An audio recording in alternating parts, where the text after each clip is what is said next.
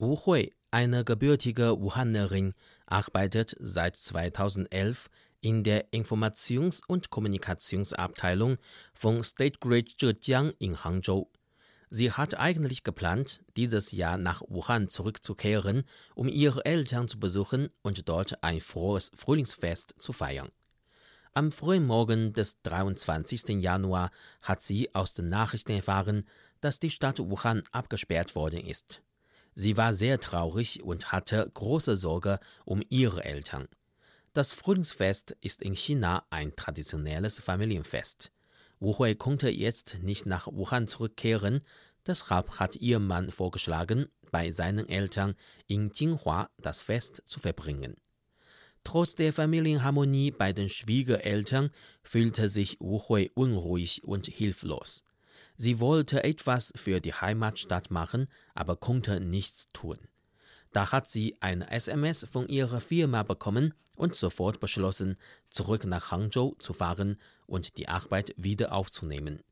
In der SMS stand geschrieben, um Stromausfälle in wichtigen Krankenhäusern in Hangzhou zu vermeiden, müssen wir für den Notfall proben.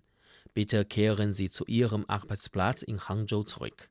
Da die Epidemie in Hangzhou viel schlimmer als in Jinhua ist, wollten die Schwiegereltern Wu Hui nicht gehen lassen.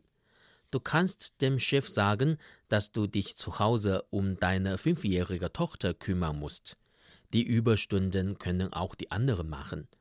Wu Hui ließ die Tochter bei den Schwiegereltern und fuhr mit ihrem Mann am selben Tag nach Hangzhou zurück.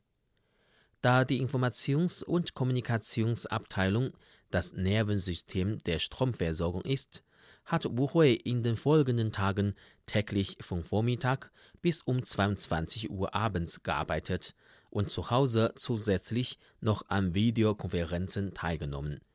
Aber beim Interview sagte sie, im Vergleich zu den Menschen an der Front in Wuhan sei das nichts Besonderes. Das Huoshenshan Krankenhaus ist innerhalb von zehn Tagen fertig gebaut worden. Ich war zwar nicht vor Ort, aber kann mir schon vorstellen, wie beschäftigt und müde die Arbeiter dort sind. Sie kommen vielleicht nicht aus Wuhan und arbeiten für diese Stadt. Als eine Frau aus Wuhan muss ich auch mit meiner Arbeit mein Bestes geben und zum Kampf gegen Epidemie beitragen. Sie trägt ihren Teil nun schon seit einem Monat in Hangzhou bei und sieht ihre Tochter nur per Videoanruf.